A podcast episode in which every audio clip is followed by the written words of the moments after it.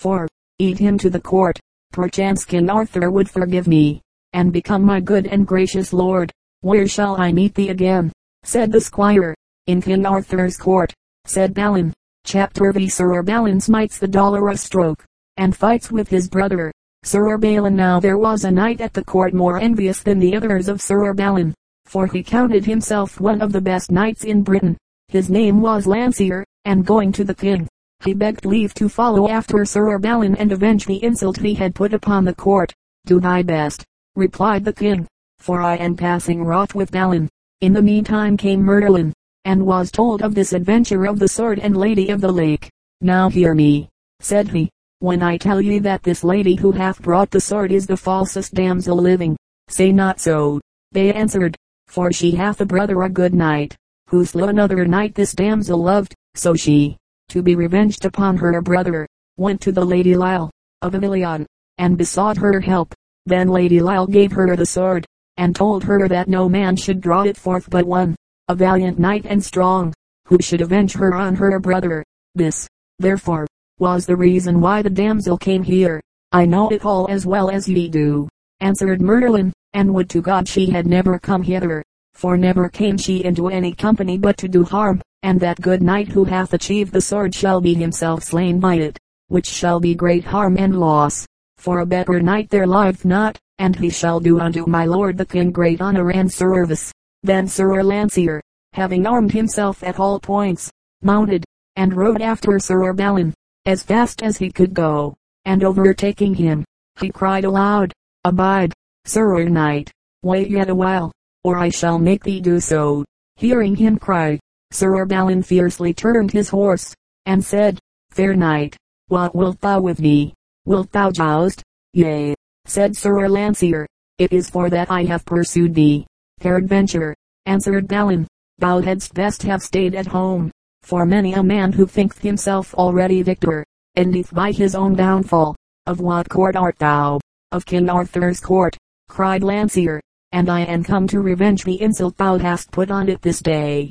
Well, said Sir Balin, I see that I must fight thee, and I repent to be obliged to grieve King Arthur or his knights, and thy quarrel seemeth full foolish to me. For the damsel that is dead worked endless evils through the land, or else I had been loath as any knight that lived to have slain a lady. Make thee ready, shouted Lanceor, for one of us shall rest forever in this field. But at their first encounter Sir Lanceor's spear flew into splinters from Sir Balin's shield, and Sir Balin's lance pierced with such might through Sir Lanceor's shield that it rode the hauberk also, and passed through the knight's body and the horse's crupper, and Sir Balin turning fiercely round again, drew out his sword, and knew not that he had already slain him, and then he saw him lie a corpse upon the ground. At that same moment came a damsel riding towards him as fast as her horse could gallop, who, when she saw Sir Lanceor dead, wept and sorrowed out of measure, crying, O Sir Balin, two bodies hast thou slain, and one heart, and two hearts in one body, and two souls also hast thou lost. Therewith she took the sword from her dead lover's side for she was Sir Lanceor's lady love and setting the pommel of it on the ground, ran herself through the body with the blade. When Sir Balin saw her dead he was sorely hurt and grieved in spirit, and repented the death of Lanceor, which had also caused so fair a lady's death, and being unable to look on their bodies for sorrow, he turned aside into a forest, where presently as he rode, he saw the arms of his brother, Sir Balan, and when they were met they put off their helms, and embraced each other, kissing, and weeping for joy and pity. Then Sir Balin told Sir Balan all his late adventures, and that he was on his way to King who at that time was besieging Castle Terrabil. I will be with thee, answered Sir Balan, and we will help each other, as brethren ought to do. And on by chance, as they were talking, came King Mark, of Cornwall, by that way and when he saw the two dead bodies of Sir Lanceor and his lady lying there, and heard the story of their death, he vowed to build a tomb to them before he left that place. So pitching his pavilion there, he sought through all the country round to find a monument, and found at last a rich and fair one in a church, which he took and raised above the dead knight and his damsel, writing on it, Here lieth Lanceor, son of the King of Ireland, who, at his own request, was slain by Balin, and here beside him also lieth his lady Colombe, who slew herself with her lover's sword for grief and sorrow. Then as Sir Balan and Sir Balin rode away, Merlin met with them, and said to Balin, Thou hast done thyself great harm not to have saved that lady's life who slew herself, and because of it, thou shalt strike the most dolorous stroke that ever man struck, save he that smote our Lord, for thou shalt smite the truest and most worshipful of living knights, who shall not be recovered from his wounds for many years, and through that stroke three kingdoms shall be overwhelmed in poverty and misery. If I believed, said Balin, what thou sayest, I would slay myself to make thee a liar. At that Merlin vanished suddenly away, but afterwards he met them in disguise towards night, and told them he could lead them to King Rience, whom they sought. For this night he is to ride with sixty lances only through a wood hard by. So Sir Balin and Sir Balan hid themselves within the wood, and at midnight came out from their ambush among the leaves by the highway, and waited for the king whom presently they heard approaching with his company. Then did they suddenly leap forth and smote at him and overthrew him and laid him on the ground, and turning on his company wounded and slew forty of them, and put the rest to flight, and returning to Rience they would have slain him there, but he craved mercy, and yielded to their grace, crying, Knights full of prowess, slay me not, for by my life ye may win something but my death can avail ye not. Ye say truth, said the two knights, and put him in a horse litter, and went swiftly through all the night, till at cockcrow they came to King Arthur's palace. There they delivered him to the warders and porters, to be brought before the king, with this message, that he was sent to King Arthur by the Knight of the Two Swords for so was Balin known by name, since his adventure with the damsel and by his brother. And so they rode away again ere sunrise. Within a month or two thereafter, King Arthur being somewhat sick, went forth outside the town, and had his pavilion pitched in a meadow, and there abode, and laid him down on a pallet to sleep, but could get no rest. And as he lay he heard the sound of a great horse, and looking out of the tent door, saw a knight ride by, making great lamentation. Abide, fair sir, said King Arthur, and tell me wherefore thou makest this sorrow. Ye may little amend it, said the knight, and so passed on. Presently after Sir Balin, rode, by chance, past that meadow, and when he saw the king he alighted and came to him on foot, and kneeled and saluted him. By my head, said King Arthur, ye be welcome, Sir Balin, and then he thanked him heartily for revenging him upon King Rience, and for sending him so speedily a prisoner to his castle, and told him how King Nero, Rience's brother, had attacked him afterwards to deliver Rience from prison, and how he had defeated him and slain him, and also King Lot, of Orkney who was joined with Nero, and whom King Pellinore had killed in the battle. Then when they had thus talked, King Arthur told Sir Balin of the sullen knight that had just passed his tent, and desired him to pursue him and to bring him back.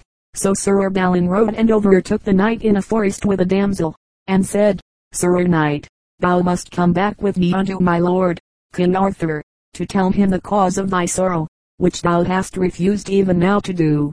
That will I not, replied the knight for it would harm me much, and do him no advantage.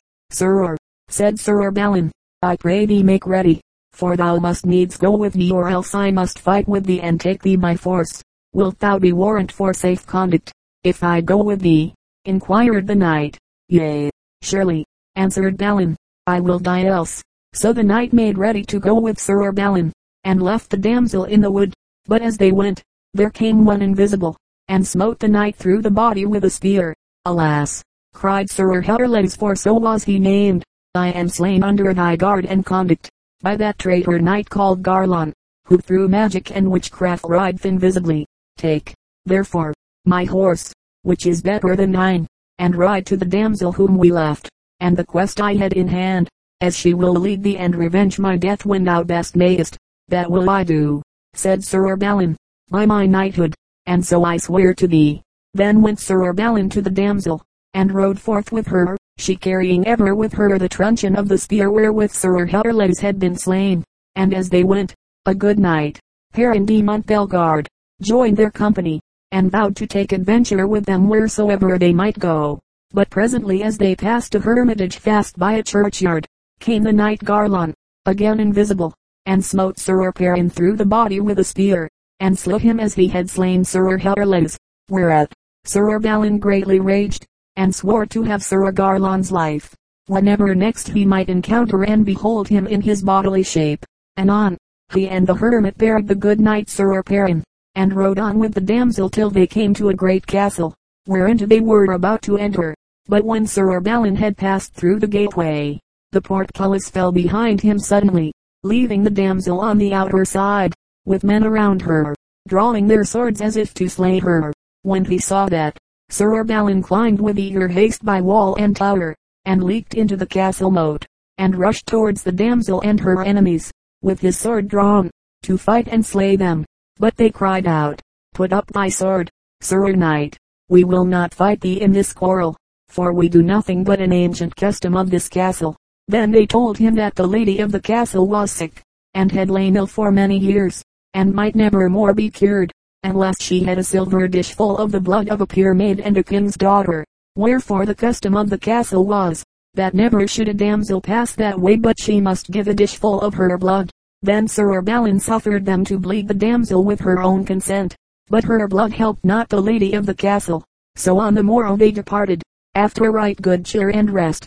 Then they rode three or four days without adventure and came at last to the abode of a rich man, who sumptuously lodged and fed them.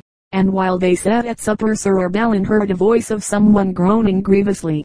What noise is this? said he. Forsooth, said the host, I will tell you.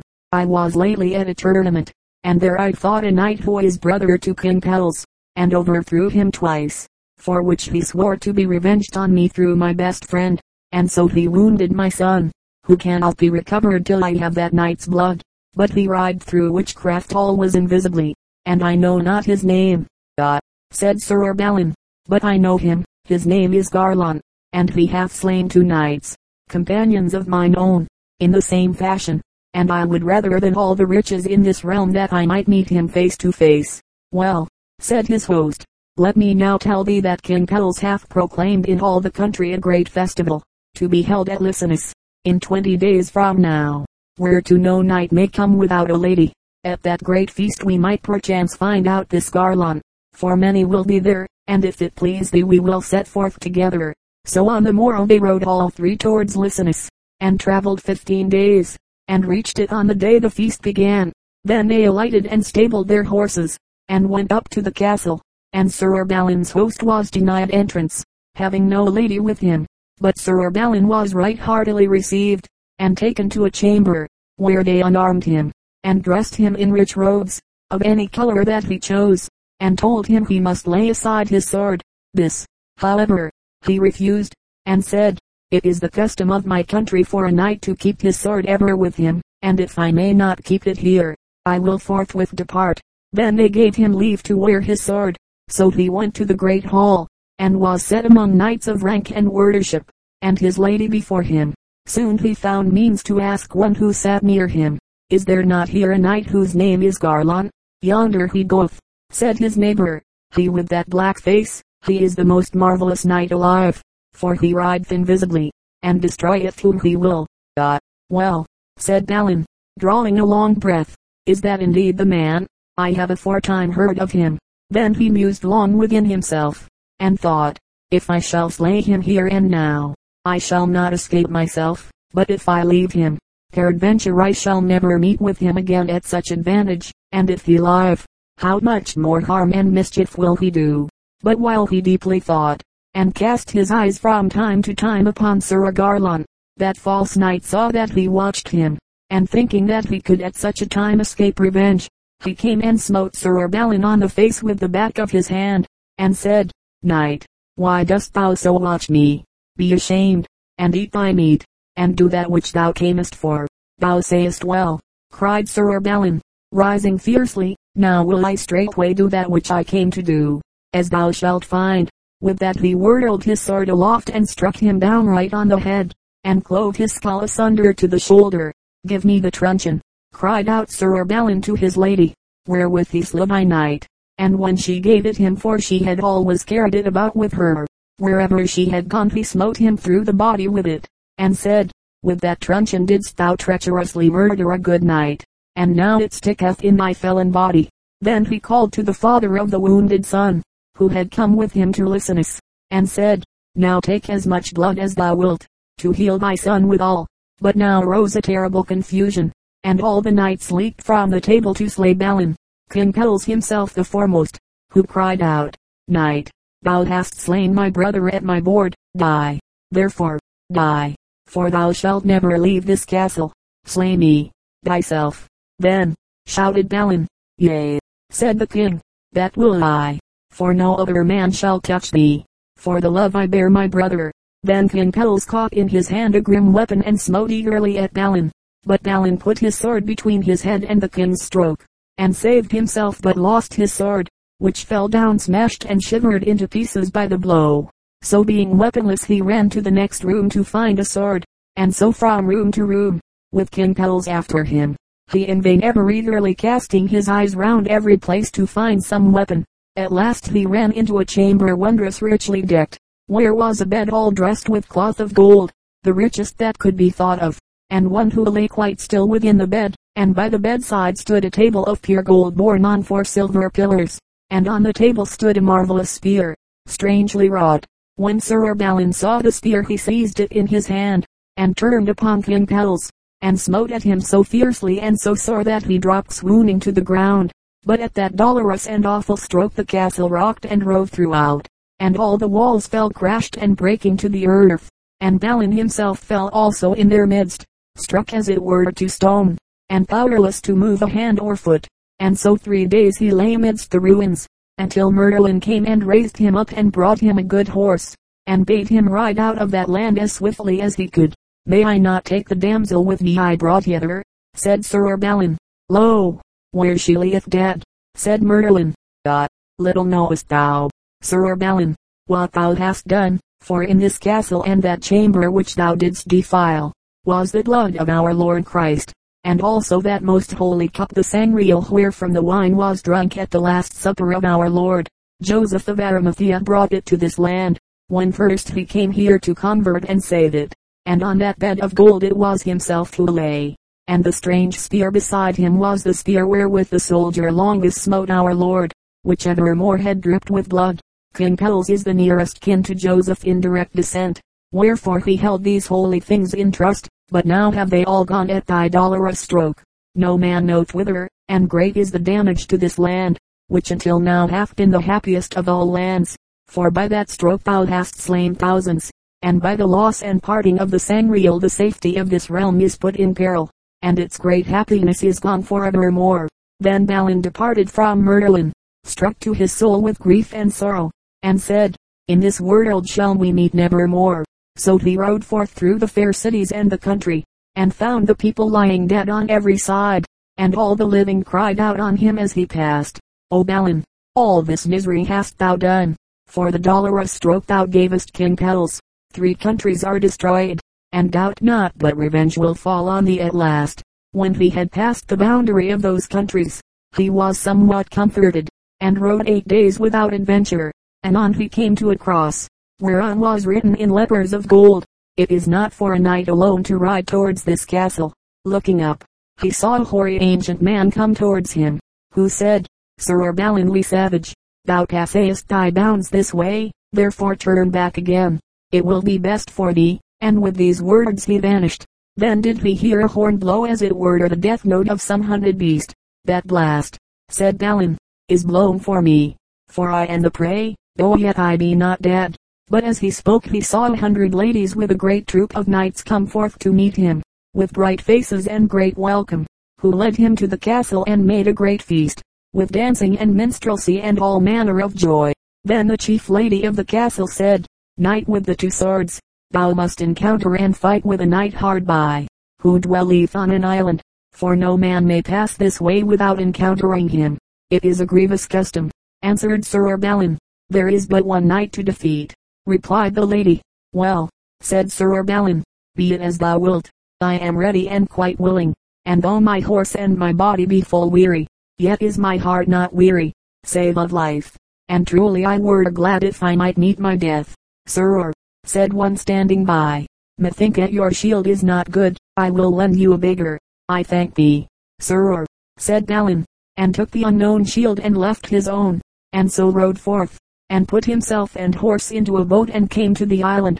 As soon as he had landed, he saw come riding towards him, a knight dressed all in red, upon a horse trapped in the same color.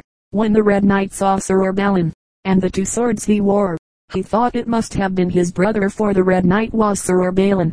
But when he saw the strange arms on his shield, he forgot the thought, and came against him fiercely. At the first course they overthrew each other, and both lay swooning on the ground, but Sir Urbalin was the most hurt and bruised, for he was weary and spent with traveling. So Sir Urbalin rose up first to his feet and drew his sword, and Sir Urbalin painfully rose against him and raised his shield. Then Sir Urbalin smote him through the shield and brake his helmet, and Sir Urbalin, in return, smote at him with his fated sword, and had well nigh slain his brother. So they fought till their breaths failed. Then Sir Urbalin, looking up, saw all the castle towers stand full of ladies. So they went again to battle, and wounded each other full sore, and paused, and breathed again, and then again began the fight, and this for many times they did, till all the ground was red with blood, and by now, each had full grievously wounded the other with seven great wounds, the least of which might have destroyed the mightiest giant in the world, but still they rose against each other, although their hauberks now were all annulled, and they smiting at each other's naked bodies with their sharp swords. At the last, Sir Urbalin, the younger brother, withdrew a little space and laid him down. Then said Sir Urbalin le Savage, What knight art thou? For never before have I found a knight to match me thus. My name, said he, all faintly, is Balin, brother to the good knight Sir Urbalin. God, God, cried Balin, that ever I should see this day, and therewith fell down backwards in a swoon. Then Sir Urbalin crept with pain upon his feet and hands, and put his brother's helmet off his head, but could not know him by his face. It was so hued and bloody. But presently, when Sir Urbalin came to, he said, Oh, Balin, mine own brother, thou hast slain me, and I thee. All the wide world saw never greater grief. Alas, said Sir Urbalin, that I ever saw this day, and through mishap alone I knew thee not. For when I saw thy two swords, if it had not been for thy strange shield, I should have known thee for my brother. Alas, said Balin, all this sorrow lieth at the door of one unhappy knight within the castle, who made me change my shield.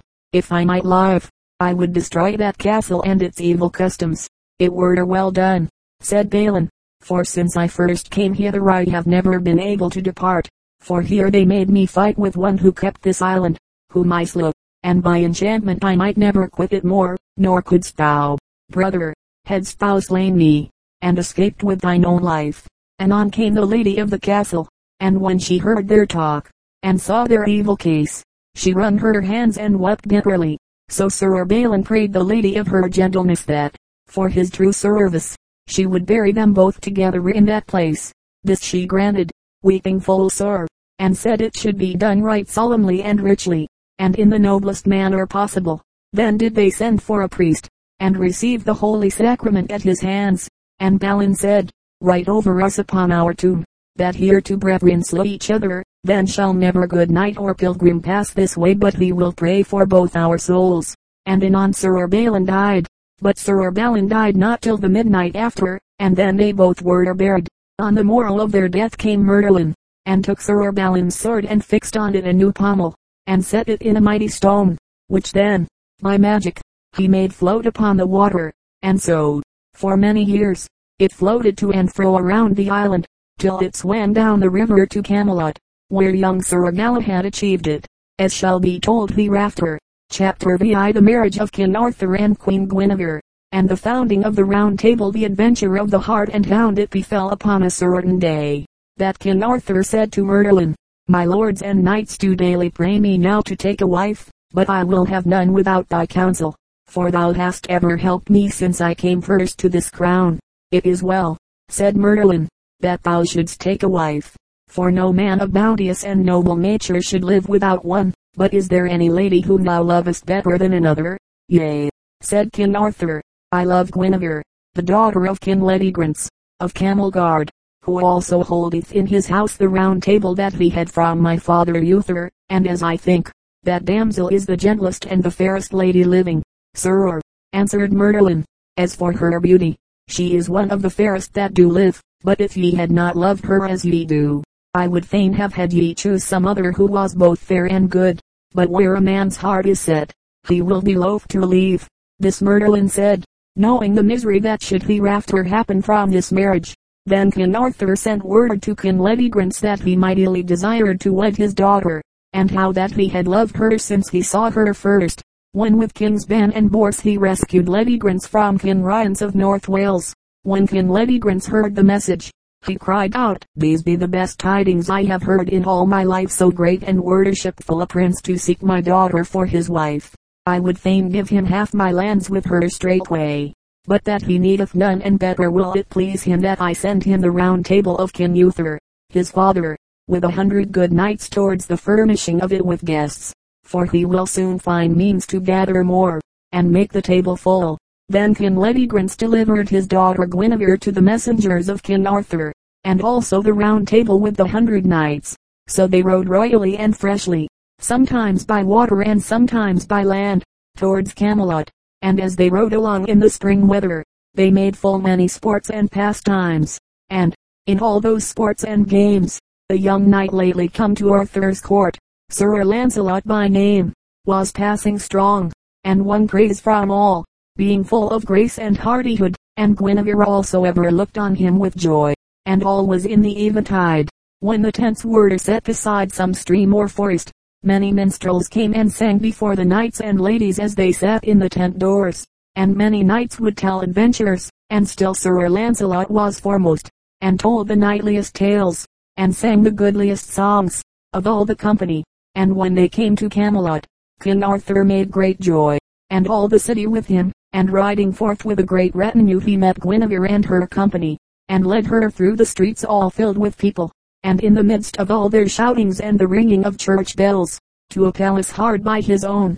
Then, in all haste, the king commanded to prepare the marriage and the coronation with the stateliest and most honorable pomp that could be made.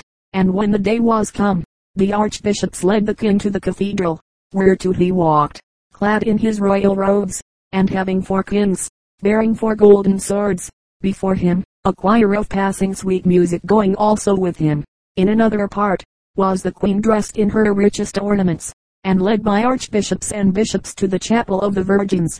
The four queens also of the four kings last mentioned walked before her, bearing four white doves, according to ancient custom, and after her there followed many damsels, singing and making every sign of joy.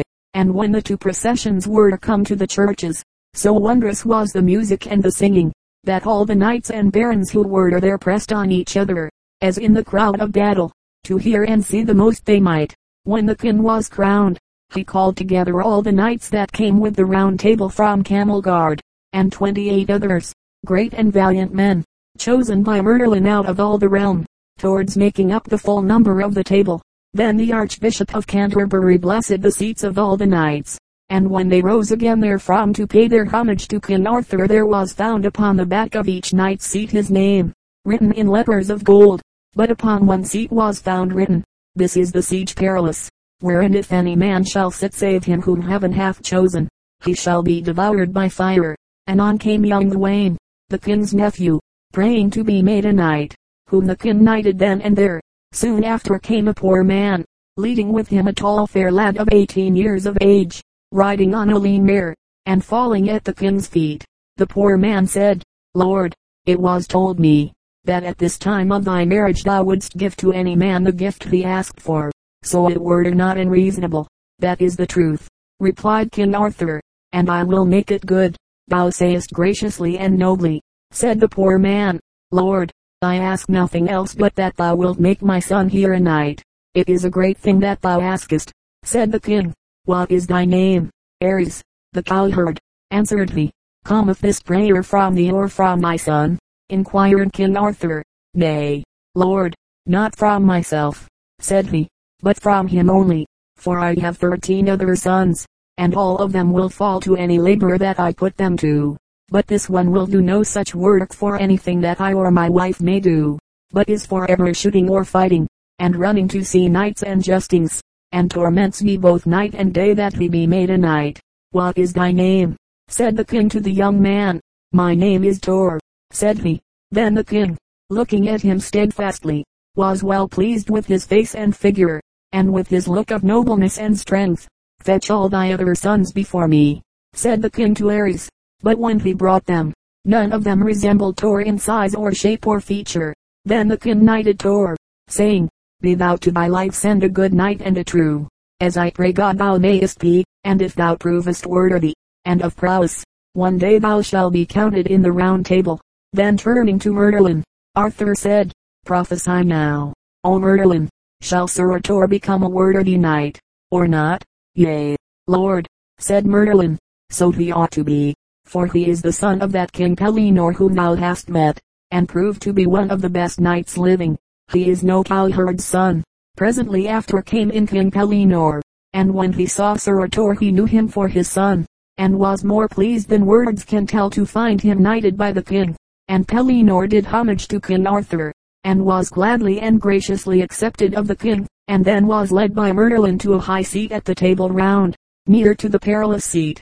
But Sir Gawain was full of anger at the honor done King Pellinore, and said to his brother Gaheris, He slew our father, King Lot, therefore will I slay him. Do it not yet, said he, wait till I also be a knight, then will I help ye in it. It is best ye suffer him to go at this time, and not trouble this high feast with bloodshed, as ye will. Be it, said Sir Gawain.